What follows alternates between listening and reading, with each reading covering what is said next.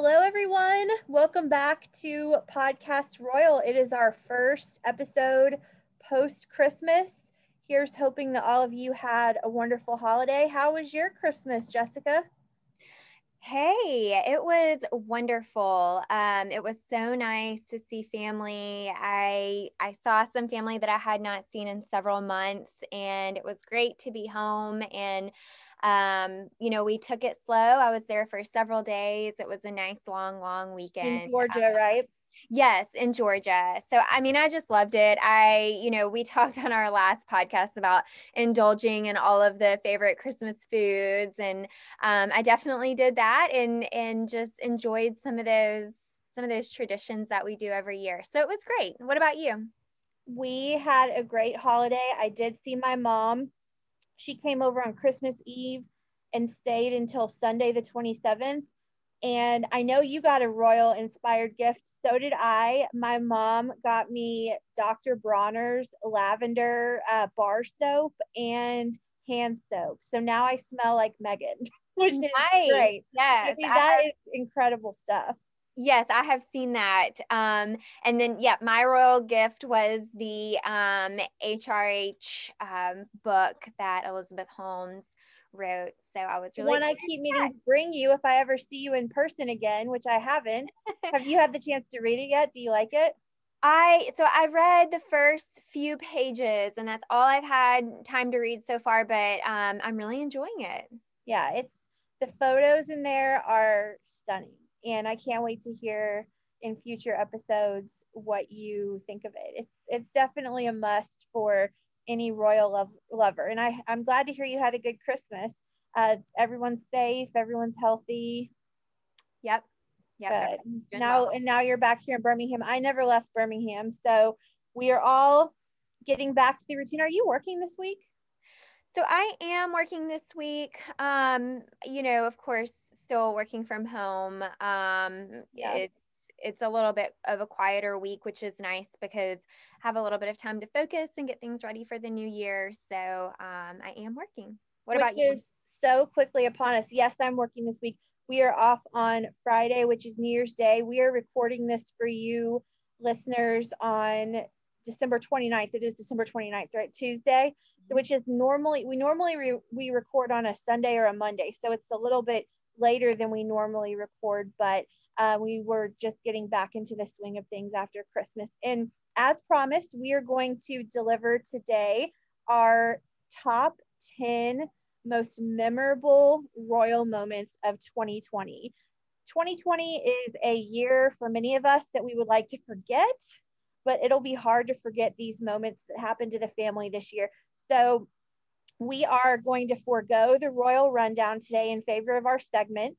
Jessica and I are each going to present to you our top 10 moments, which we have not shared with one another. No. So, forewarning, there is likely to be some overlap, and we talked through it before we started recording and decided that if we do overlap, which I'm just telling you we will, then we're just going to tack our whatever number that is for us onto the other person's number. So, yes, I'm sure it will make sense as we go along. So, you ready to kick this off? Top 10 royal moments of 2020. I'm excited. I am too. You know, 2020 was obviously no one's favorite year. It will definitely not go down in the books as anyone's best year of their life, likely, most likely. But there were some good moments that came out of it for me personally and for the family. And so some of these moments are going to be not great. Some of them are going to be really great and really happy. So, without further ado, let's kick it off. So, I will start with my number 10. So, we're going to count down from um, not the least memorable moment, but the least of the 10 down to our number one, which is our most memorable moment. So, I have a feeling, I have a hunch Jessica, that this is going to end up on your top 10 somewhere, maybe. But this is my number 10. So my number 10 is the Royal Train Tour. And most especially that family reunion moment at Windsor. Is that on your top 10? Yes, it is. Okay, where did that land for you? So that landed for me. Let's let me count down on my list here. That was number six for me. Okay.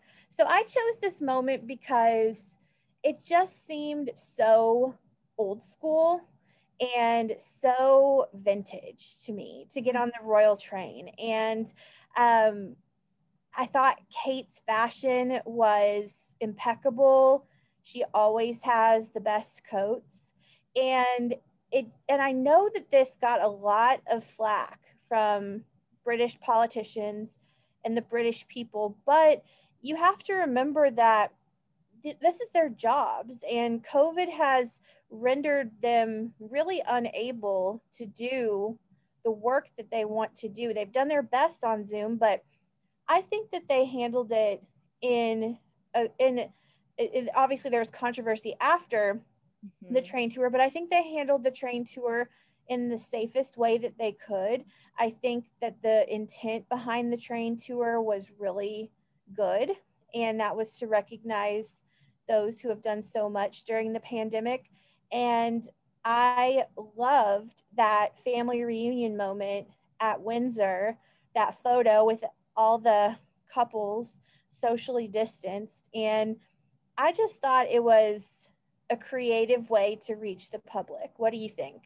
Yeah, I agree. And, you know, when we put these items on our list, it's important to think about, um, you know, these are things that have we have felt were big, uh, big moments for the royal family. And that could mean a lot of different things. It could be a big good moment, it could be a big um, negative moment, but for whatever reason, it, it was impactful. And, um, you know, I noted when I, when I put this on my list that, it sparked a lot of interest both from critics and supporters um, and, and, so i think you know to your point um, that was one of the reasons that it made the list was we saw a little bit of pushback from leaders in wales and scotland um, you know, but we also saw a lot of support from the public as they made their way through these small towns and they recognized key workers and brought awareness to the efforts of so many people who were working so hard to keep businesses and charities functioning during this time um, and I think it was a really it was a really big thing for Kate. You mentioned her fashion. I mean, I think this was her first time on the royal train, which was also yeah. a big moment for her. And I think overall, this was the right thing for the royal family to do. Like you said, they were working, um, and, and you know, it's sort of a damned if you're do, damned if you don't kind of yeah.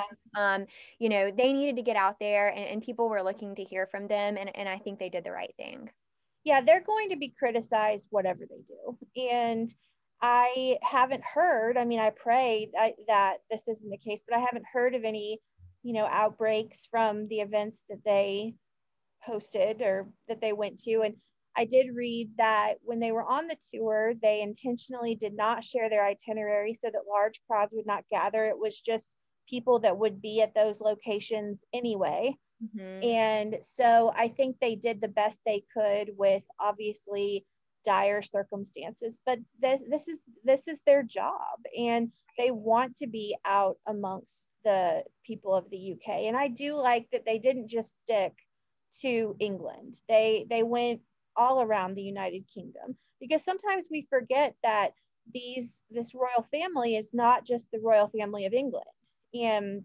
they are they're you know a duke and duchess of, of the united kingdom and the commonwealth which is you know obviously they can't go to the common across the commonwealth right now but they did i truly think they did the best they could with the circumstances that they were given. So that is my number 10 what is your number 10 so mine was sort of a combination of, of two moments i guess. Um, number 10 for me was royal baby announcements and divorce announcements so mm-hmm. we had some good news and some sad news on royal relationships this year. Um, on the sad front, we we learned that Peter and Autumn Phillips announced that they were separating. Um, so Peter is Princess Anne's son and and the grandson of Queen Elizabeth, and and he and his wife Autumn have two daughters. Um, you know, we heard that they plan to continue living near each other to co-parent. Um, but some sad news and impactful for the family for sure. And the first and- divorce amongst the Queen's great grandchildren. Obviously, we know, or of grandchildren, excuse me. Um, obviously, we know that the Queen's children have had their fair share of divorces, with three of her four children having been divorced, but this is the first divorce of her grandchildren, hopefully the last. But um, it is sad. And, you know, of course, we wish the Phillips family well. I'm a child of divorce, and no child ever wants to go through that at any age. And the Phillips kids are relatively young. I think they're under the age of 10. So, um, our best wishes to them. Yeah, and not make my list. So I, that is that is a unique to you list. But yes, that was that was in right before the pandemic, January, February, like early early 2020. Yeah, and, and I think um, you know it's important to note a lot of people, if you don't follow the royal family closely, you may not be familiar with Peter and Autumn, but they are very direct, close relatives to Queen Elizabeth. So yeah. um, you know, they're very they're very closely related to the rest of the royal family. And then I don't um, want to say this, but I feel like it must be said. I do not want this man to get a divorce, but he is by far the best looking grandson of the queen.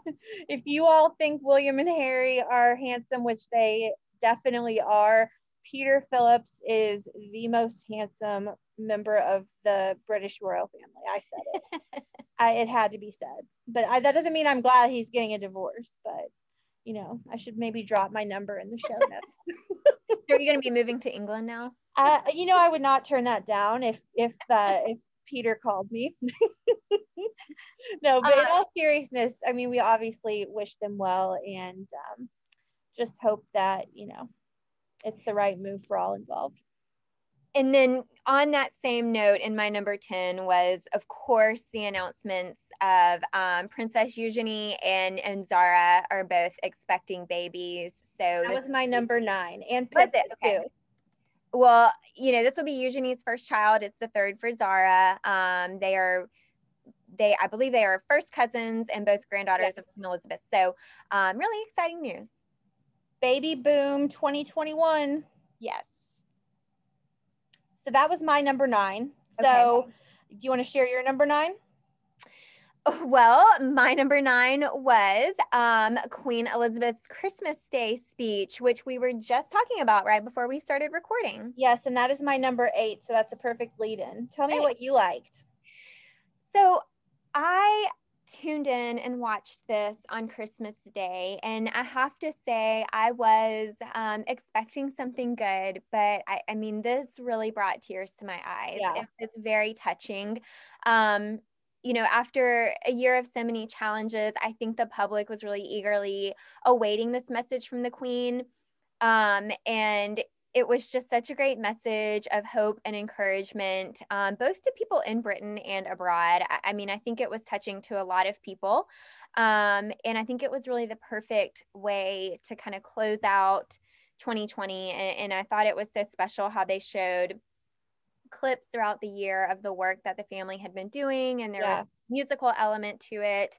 Um, and i wanted to note um, queen elizabeth said every year we herald the coming of christmas by turning on the lights and light does more than create a festive mood. Light brings hope. So I just really enjoyed um, the message and um, wondering what you thought about it, Rachel yeah, I mean, that's my number eight. So this is a perfect segue into my next one. So what I did was I combined the Queen's two biggest speeches of the year for my number eight, which is her speech at the beginning of the pandemic. And then, of course, her Christmas speech that was last Friday. So, mom and I watched, I've said this a hundred times on the podcast. My mom is an Anglophile, loves the royal family, introduced me to it from birth. And so we have a new tradition now, a new Christmas tradition, which I can't believe we've never done this before. And I'm 34 years old, but of getting donuts and sitting and watching the Queen's speech. And I so, love that. Yeah, it was a really good new tradition because a lot of our old traditions obviously went by the wayside this year. And so this was a great new one to introduce. So she speaks at 3 p.m. UK time, which we are six hours behind them in Central Time in the US. So it was 9 a.m. here. And so we watched it. And so I'm going to get to the Christmas speech, but I want to talk first about the speech she gave in April at the beginning of the pandemic. So the Queen is the head of state and has the job as a part of that role of lifting the spirits of the nation. And I think that both of these speeches did just that. If you'll remember back in April, and for our listeners, it would be a great idea to go back and watch the speech from April and the Christmas speech if you didn't see it on Friday. In the, I think the one from April is about four or five minutes, and the one from Christmas is about seven minutes. And in the one from April, the famous line was, We will meet again. And back in April, when the pandemic was beginning, and I was not used to the new way of life, I got so emotional because there's so many people that I want to meet again with. And she looked beautiful in that video wearing that green dress. And then um, a couple of notes about the Christmas speech she uh, it, there were there was a lot of symbolism there. So first of all what she said of course was beautiful.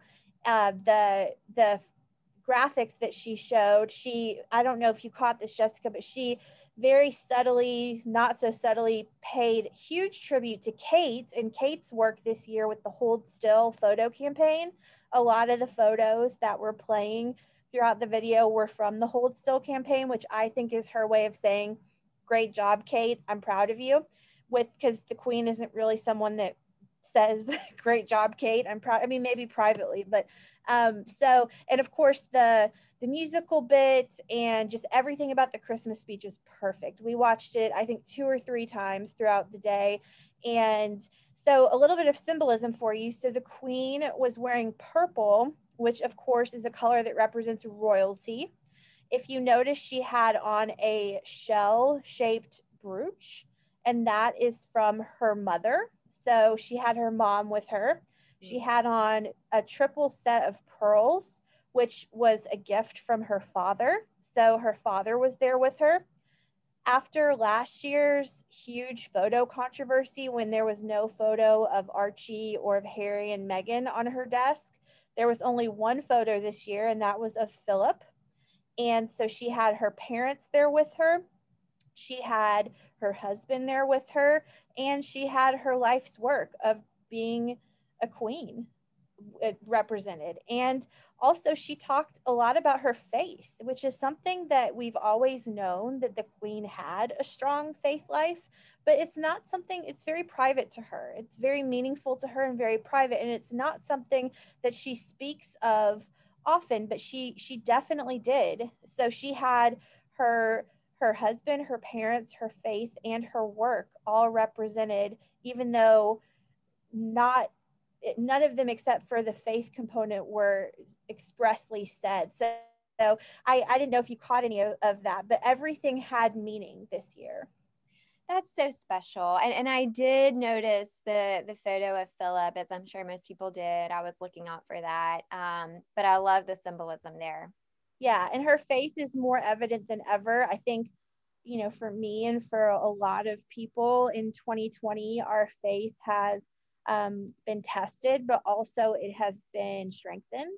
Mm-hmm. And I think that that is the case for the Queen as well. And so, um, it was a beautiful speech. Again, listeners, if you haven't taken the time to listen to both of those speeches, please go on YouTube and do that as soon as possible. It was a great speech. She knew what she had to do. She had a big responsibility to nail this, and she nailed it. So that is my number eight. Love it. So the next one on my list is um, the Hold Still project, which you actually just referenced yes. Uh, when you were talking about the speech. So this year, the Duchess of Cambridge, um, you know, led this Hold Still project, which provided the world with a collection of images that portrayed UK residents um, during the COVID nineteen pandemic. So people were encouraged to submit photos for this project, and I believe they had more than thirty thousand entries. Yeah, um, it was a big success. Kate, of course, unveiled the winners uh, of the project. I think it was in November. And um, I think there were was it 100 winners um, of this project i think mm-hmm. and it created this sort of capsule of images to kind of represent um, the story told in pictures. Um, i just thought it was a really touching project and it showed how deeply people were affected by covid-19 and i, I actually did um, remember uh, when you were mentioning this in your speech um, or in your in your part on the queen's speech um, her majesty even shared you know with the public how she was inspired um, by the Duchess of Cambridge and, and her work. Um, and I have a quote from her. She said, The Duchess of Cambridge and I were inspired to see how the photographs have captured the resilience of the British people at such a challenging time, whether that is through celebrating frontline workers, recognizing community spirit, or showing the efforts of individuals supporting those in need. So um, I just love that. And I thought it was a great moment for uh, for the Duchess, of course, but but for the whole royal family. And um, I thought it really shone a, a great light on um, on the work that they're doing and the work that everybody throughout the country has been doing. Absolutely, and I promise you, listeners, that Jessica and I did not coordinate this. I'm learning of her list right now along with you, but that is a perfect segue into my number seven, which is just in general, my number seven most memorable moment is Kate's work this year, um, mm. specifically Hold Still, which Jessica just beautifully explained, and the five big questions early years work. Um, everything from that to the royal tour to Ireland that she undertook with William right before the pandemic in early March. And if we will remember, it was actually Kate who I believe was one of the first members of the royal family to appear on a podcast. She appeared yeah. on Happy Mom, Happy Baby earlier this year. I feel that 2020 has seen Kate really step into her own. The projects that she undertakes feel like her. For example, the Hold Still campaign. Of course, we all know if we follow Kate that she is a keen photographer and she's quite talented. Most of the photos that we see for birthday portraits of George and Charlotte and Louis are taken by Kate. Mm-hmm. And their first day of school photos. And so so the Hold Still campaign was a great idea, but and it's a great name too, but it also is very much just a Kate project. And so when Harry and when Harry and Meghan stepped down, and I know we'll discuss this later because I know that that's going to be at the top of both of our lists, I'm sure. Um, when they when they left their senior roles, it shifted even more of the weight to William and Kate, as if there wasn't enough because they're the heir to the throne. But Kate has stepped up in a way that I think it's taken her 10 years because they're, if you'll believe it, their 10 year wedding anniversary is in April, 10 years to become this woman. And she is 39 years old on January 9th, and she is fully formed. She is stepping into her work, and she is just shining. And it's so great to see. She's always been great. I mean, you know, I don't think Kate has actually really ever had a misstep, even when she was Prince William's girlfriend for so long. Um, but really, I feel like she's taken off in orbit this year, and the work she's doing is comparable with any other royal from the queen on down to charles and camilla on down to william. She is she is has really stepped up this year. So that is my number seven. Yeah, I agree with you. I think um, Kate has always done a great job, but I think this year more than ever, we've really, really seen her in her role as the Duchess of Cambridge. Um, and, and, some of the tangible work that she's doing has really been highlighted this year more than ever. Um, and, and, it's been really fun to watch. Um, and I'll go ahead and, and just follow up on your um, your top moment there. I I included Kate's five big questions survey. I think that was my number five on my list. Okay. Um, okay. So if you're not familiar with the survey, um, earlier this year, she released a survey asking participants to answer questions to help determine areas of focus in, on childhood development, specifically under the age of five, um, and, and, how those experiences in our lives impact us as adults. Um, so the project really focused on this realization that you know adults who struggle with things like addiction or homelessness or, or mental health issues um, often experience circumstances in their early childhood years that maybe contributed to these um, these issues. And so, this uh, purpose of this survey and this project is to really start to uncover how we can prevent or lessen the probability of these struggles. And I think this is um, such a huge project, and will have so much meaningful impact on real people. This is one of those things that I feel like when someone says it in, in that way, um, the way that the project sort of formed, it's like, oh, that makes so much sense, you know, but um, it isn't always highlighted or, or something that people are really necessarily aware of. Um, that that those early childhood experiences really can shape our adult life. Um, so she unveiled these survey results in November, and she has plans to continue this project in the years to come, and I'll be excited to see where that goes. Um, but I just love the personal ways that she seemed to connect and collaborate with the public during the survey. And I just think it was a big moment for her. Um, and it's definitely something promising to look forward to.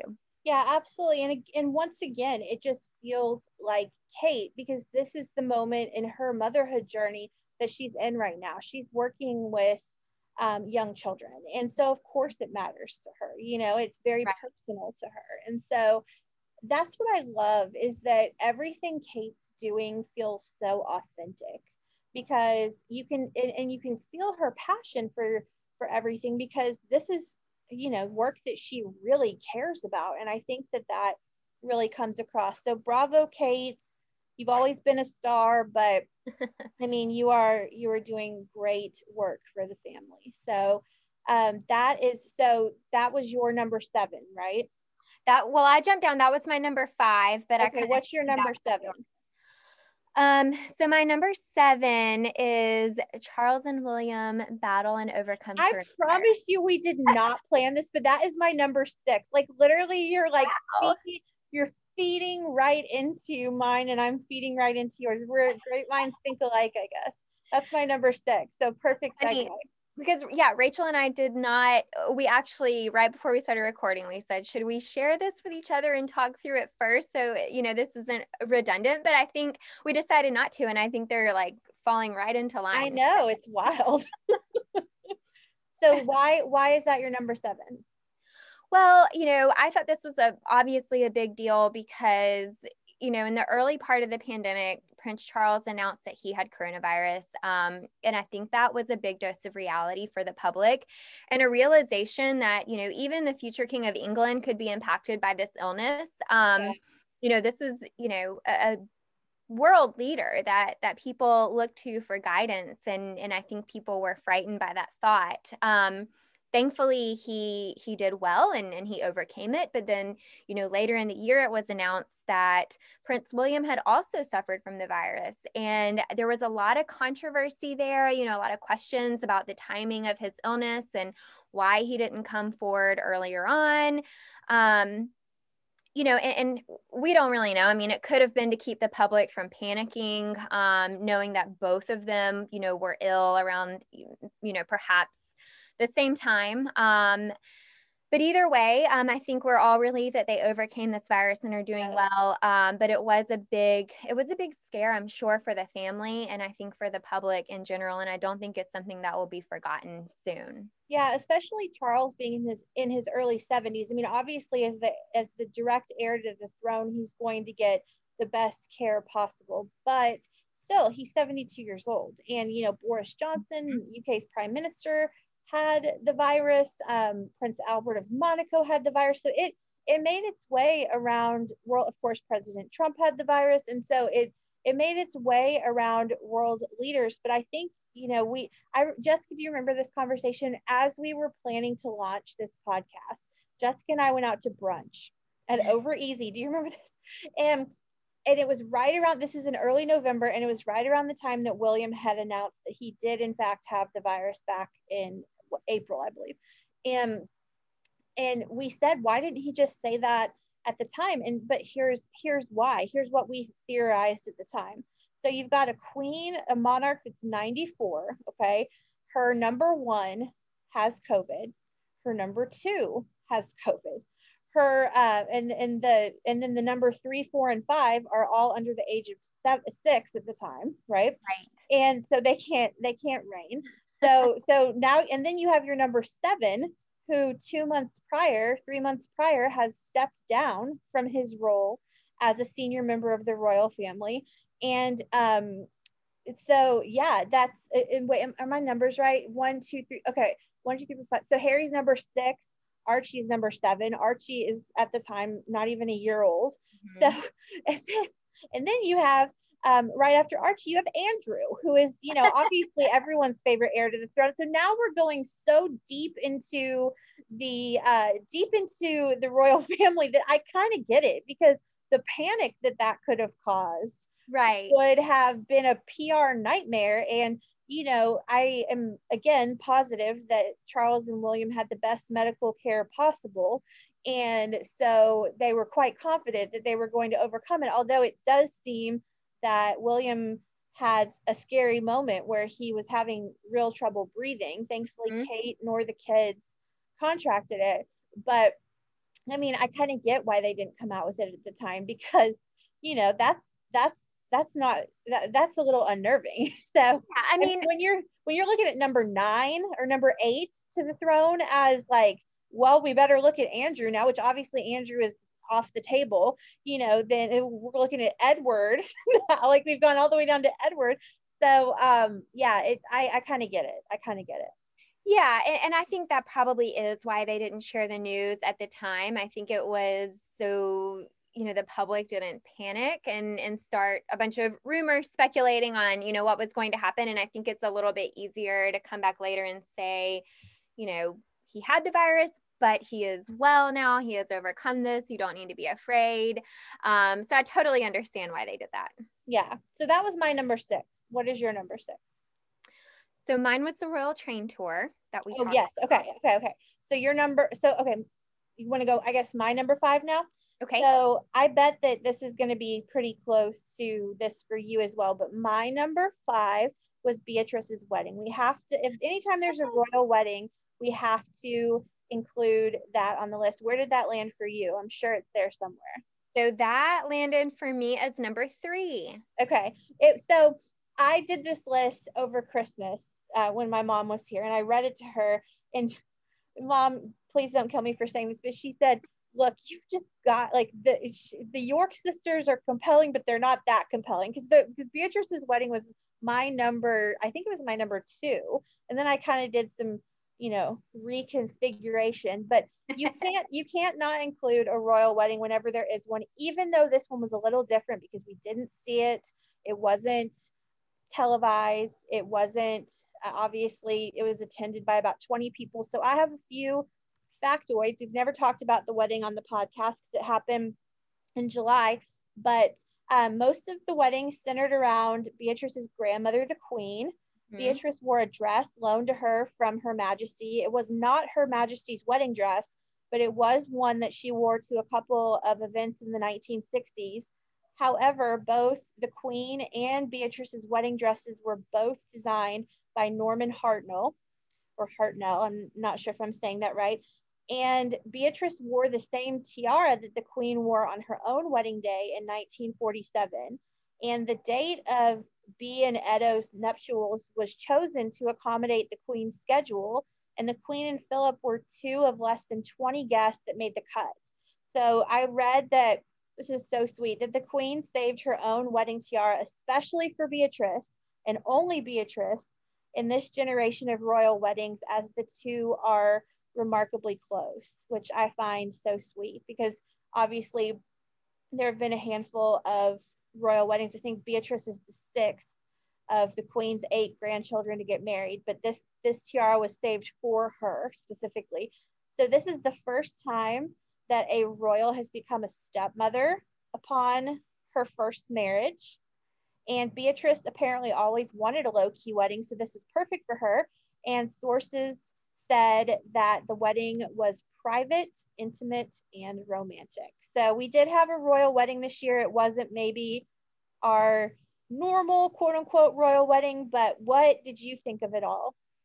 Yeah, a lot of uh, what you said was along the same lines of what I thought about this wedding. And I just thought it was such a touching, special moment for Beatrice and the Queen.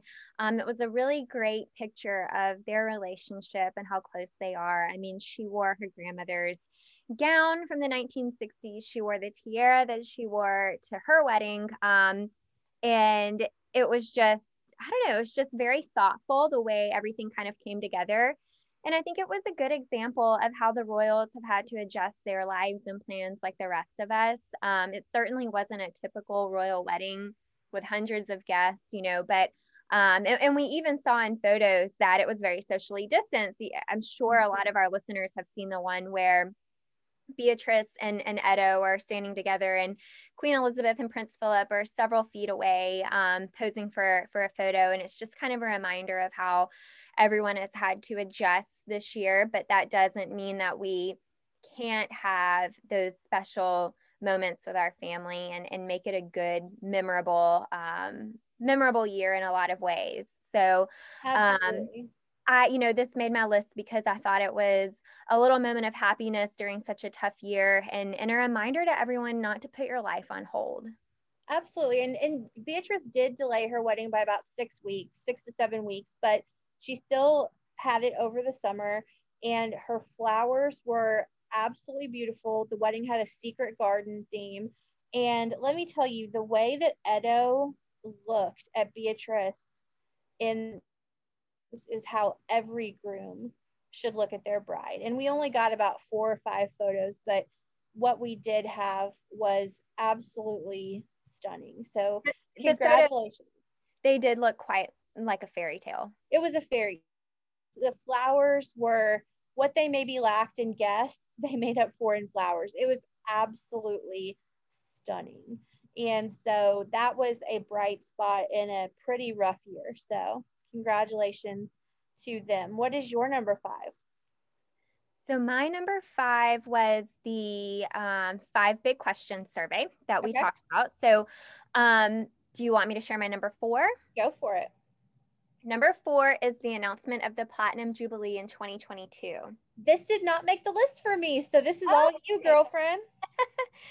so yeah, this made the list for me because I thought it was so exciting um, when this was announced. You know, November, the palace said that they were planning to celebrate Queen Elizabeth's Platinum Jubilee in 2022 um, with what I expect will be quite the party. Um, this will honor 70 years that she served as queen. Um, and it's more confirmation that she plans to continue to serve in her official role as long as possible. Um, you know, she is holding true to her belief that her duty is a lifelong commitment. Um, and as part of the celebration, Britain will have two bank holidays in June, Thursday the 2nd and Friday the 3rd, I think, which will make um, a long four day weekend for everyone to enjoy. And this will be the first time a British monarch has reached a platinum jubilee. So it's a really big deal. Um, super exciting. And Rachel and I have already said that we oh, we'll be there. We're gonna plan to to visit England um, for this party. So um, it, of course, it made my list. we're gonna be there. I can't um, I can't believe I left that off. That is that is a great number four, and we will be there uh, with our Union Jack flags on, and that's that's crazy. I mean, she's she's already the longest serving monarch, but a platinum jubilee, we won't see that again, you know, because right. I mean, obviously Charles is 72 years old. That's not going to happen. Um, you know, and William is already in his uh, late 30s. And so, I mean, the Queen began her reign at age 25. So I don't think that we're going to see that anytime ever again. So we have to soak up every one of these moments because it just isn't going to happen again. So, um, well, that is a great number four. My number four is Meghan's New York Times op ed, which we've talked about pretty in depth on the podcast because it just happened the day before it was released the day before Thanksgiving, of course. It covered her pregnancy loss, and um, and how devastating that was. And I think any effort to normalize that conversation because it does happen so frequently, unfortunately, is a good thing. and I think Meghan was extremely brave and courageous for sharing that and being so vulnerable. So, and, and definitely something that I, I've, we've talked about this on the podcast, but I wonder if she would have been able to do that had she still been a member of the a senior member of the royal family as she was this time last year. So kudos to you, Meghan, for your courage and bravery and vulnerability. And that is my number four. Yeah, that did not make my list, but I did certainly consider that one and and remember us talking about that a few episodes ago. So um yeah, that that's a good one. Not the happiest of memorable moments, but that was never a prerequisite for this list, obviously. So right. it, um, it, definitely qualifies as as a, a big impactful moment for sure. Yeah. So what's your number three? Did we already go over your number three? Oh, yeah, my number three was Beatrice's wedding. Um, so I'll go ahead and move on to my number two. Okay. Which was the season four debut of The Crown. Was this? And I didn't put that on my list. So. Okay. So, yeah, I mean, you know, it might not seem like a Netflix show uh, about the royal should be included on a list of biggest moments for this year, but um, you know, season four was really like no other season that we've seen in this show. And I, think Netflix really portrayed Prince Charles in um, possibly the worst light that they could have. Um, and it sparked a lot of hate and backlash from younger generations um, and those who maybe didn't follow the story when it was occurring in the 80s and 90s.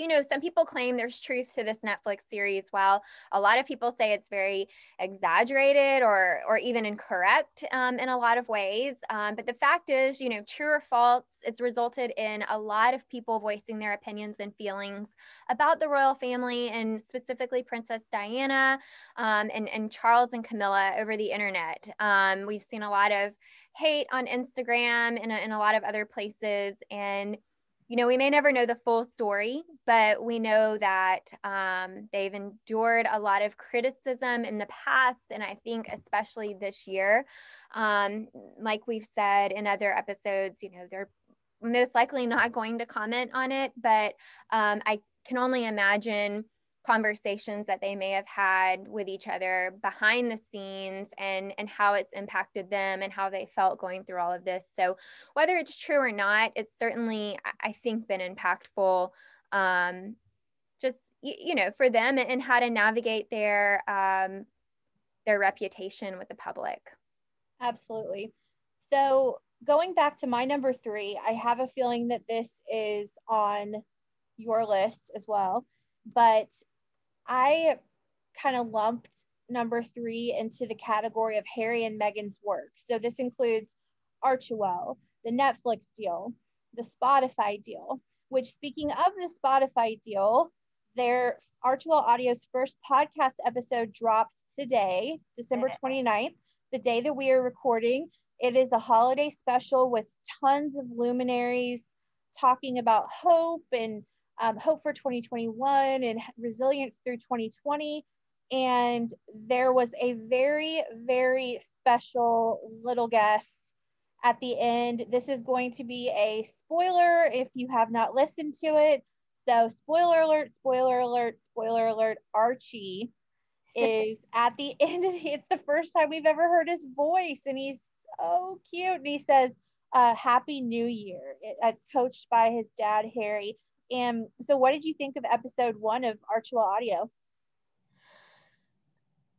So, do you want my honest, unfiltered opinion well, Yeah, of course I do.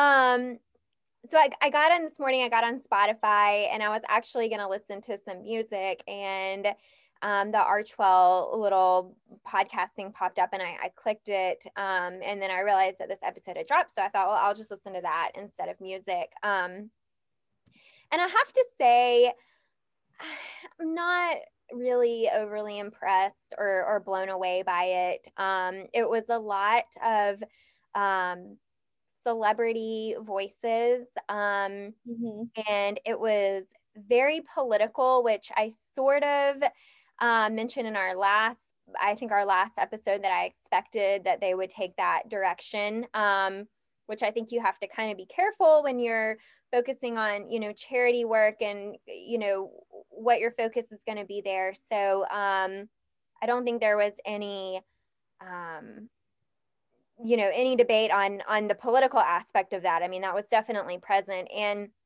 it kind of just left me wondering, really, you know, what the point of this Archewell audio is and kind of where they're going with the Archewell Foundation. I mean, I know they said they're going to focus on issues that are important to them, but what does that really mean? And I kind of just felt frustrated when I went to the website. It's like extremely vague. And yeah, it is very vague. I vague. wish they would say it already, you know, like put it out there and tell us what um, what you're going to do with this and, and what the meaning of this is, um, rather than these like little snippets here and there when we're not expecting it. And, you know, it's, I don't know, it's like, I don't know if they're like playing games with the media and trying to keep people, you know, interested and looking for more kind of what their tactic is there. Um, but I really wish that they would just open up more and talk more about, you know, which which areas they're going to focus on and, and what they're going to do and what, what the big purpose is with the Archewell Foundation, because I still don't feel like I have a lot of clarity on that. Yeah, and, and I wonder if they know, you know, like I, I think that it's a lot of it is very intentionally vague because the the premise of the podcast is to tell I read it last week to tell stories of mm-hmm. people and like okay well that's extremely big and you know I think I I hope that forthcoming Archewell audio episodes are not this busy. It felt very busy. There were a lot of voices on there. Were the voices great? Absolutely. I mean, you throw in Brene Brown and I'm hook, line, and sinker. Love her. But it was a lot for a 33 minute episode and so i i don't know what they're going to do i don't know what i was expecting mm-hmm. um i i honestly wanted to hear more harry and meghan mm-hmm. to be mm-hmm. honest with you. But I don't know if they're going to really make it about themselves at all because they try so hard to, you know, shield their private lives, right? But um, I hope going forward that we just, if we have a guest, it's like one guest. And, you know, the, my favorite podcasts are interview podcasts with, you know, one, maybe two guests, like two guests that are a team. And so I don't know. It was a lot. It was a lot to pack into. And I know that I doubt that that will be the format going forward because, you know, that this was a holiday special. But, mm-hmm. um, and I also have been like refreshing my Spotify feed for like a week because I thought it was going to, I was sure it was going to come out on Christmas Eve.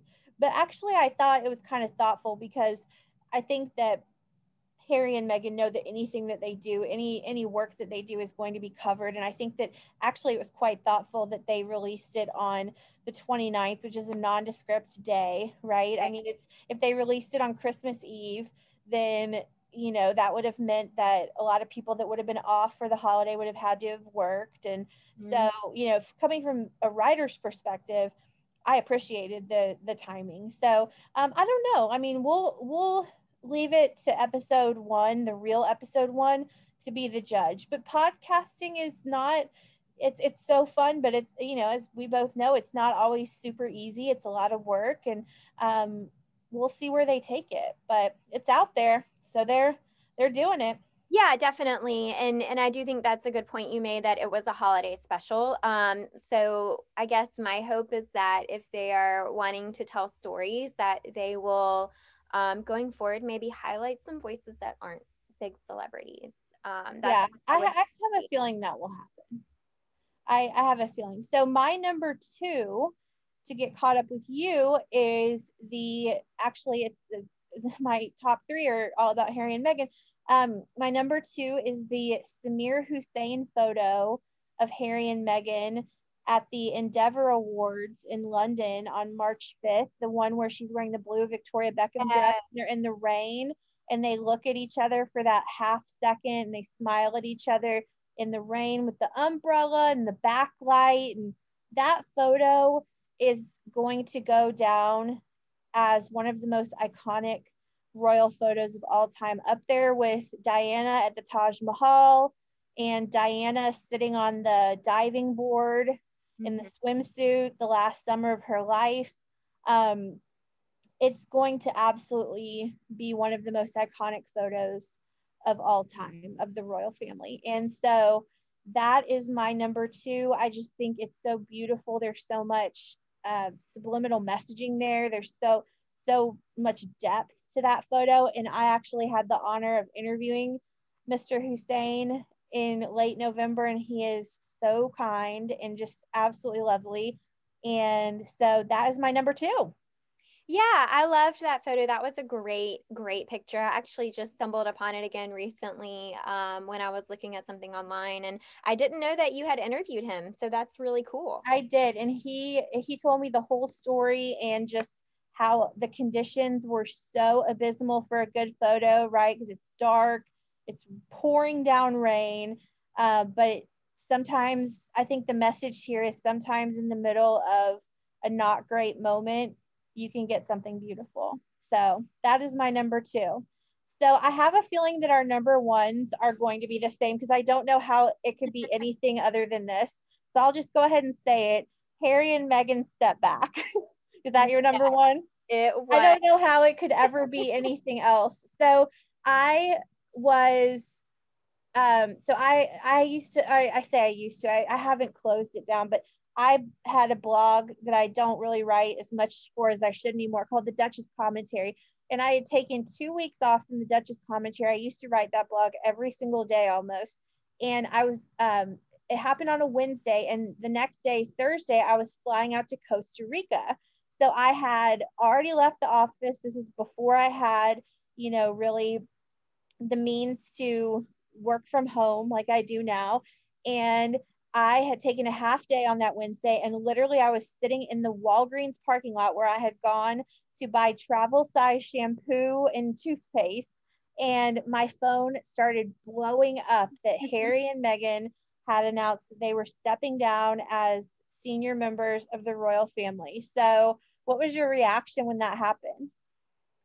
Well, um, I, I can't say that I was like extremely surprised, but I do remember when it happened and I was, um, you know, I, I, was reading through as much as I could, uh, could find about it. And I guess my reaction was probably mostly um, curiosity on what that would look like in the future and, and what that would mean.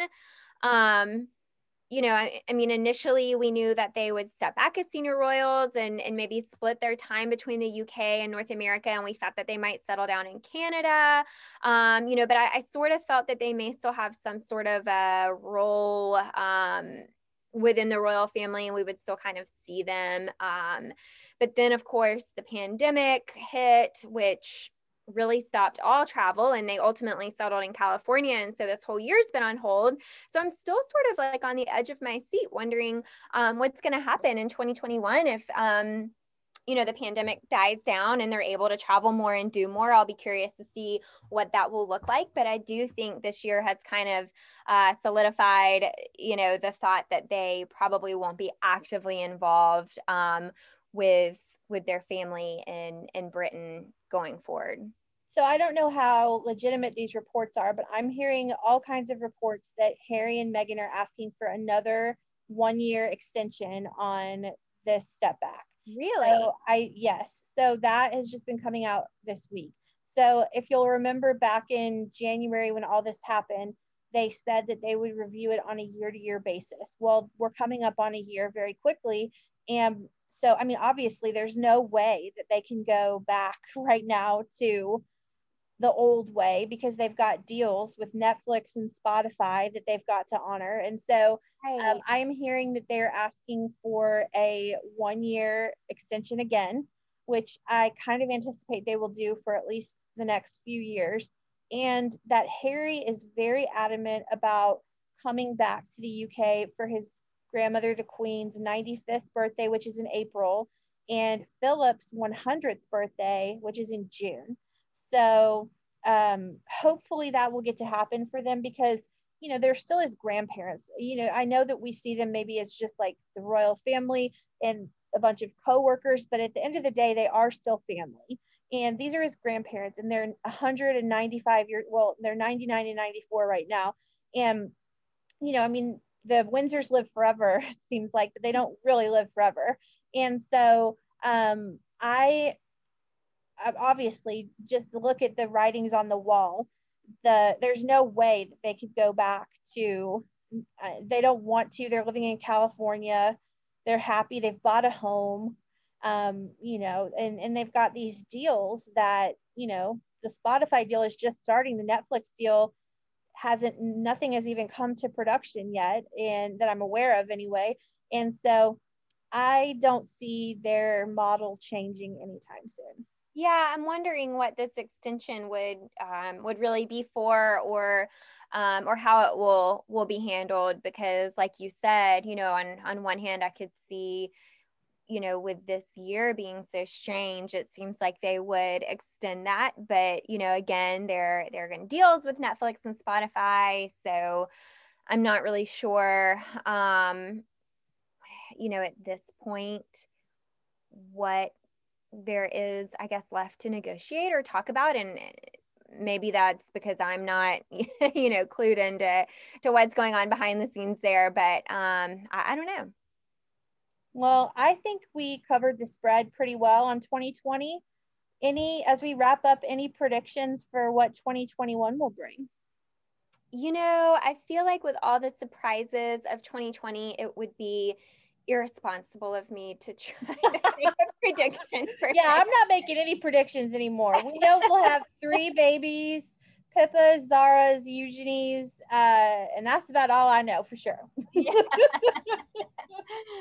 I don't know anything else. We'll have we'll have Philip's 100th birthday, God willing, the Queen's 95th, God willing, and uh, I hesitate to make any predictions either. I made a lot of predictions for 2020, and none of them happened. And in fact, not only did none of them happen, uh, there were some serious hello pandemic, hello step back uh, mm-hmm. surprises that I never could have predicted. So you know what? I think we're just gonna roll with it every week, and just just roll with the punches as they come. So any final thoughts for episode five? Um, no, I mean, I think this was a fun episode. It was one that I've been looking forward to for Me too. now, and I was excited to hear your list. And I think it came together really quite nicely considering I we know. did not talk about this at all before recording. We so. really did not do any pre-prep, and I am very pleased with how it all came together. And I, I think we covered it pretty well. I do, and I think this was a great way to kind of close out 2020. And yeah. I'm so excited for 2021. And I think we're going to have a lot of fun content to cover in the new year.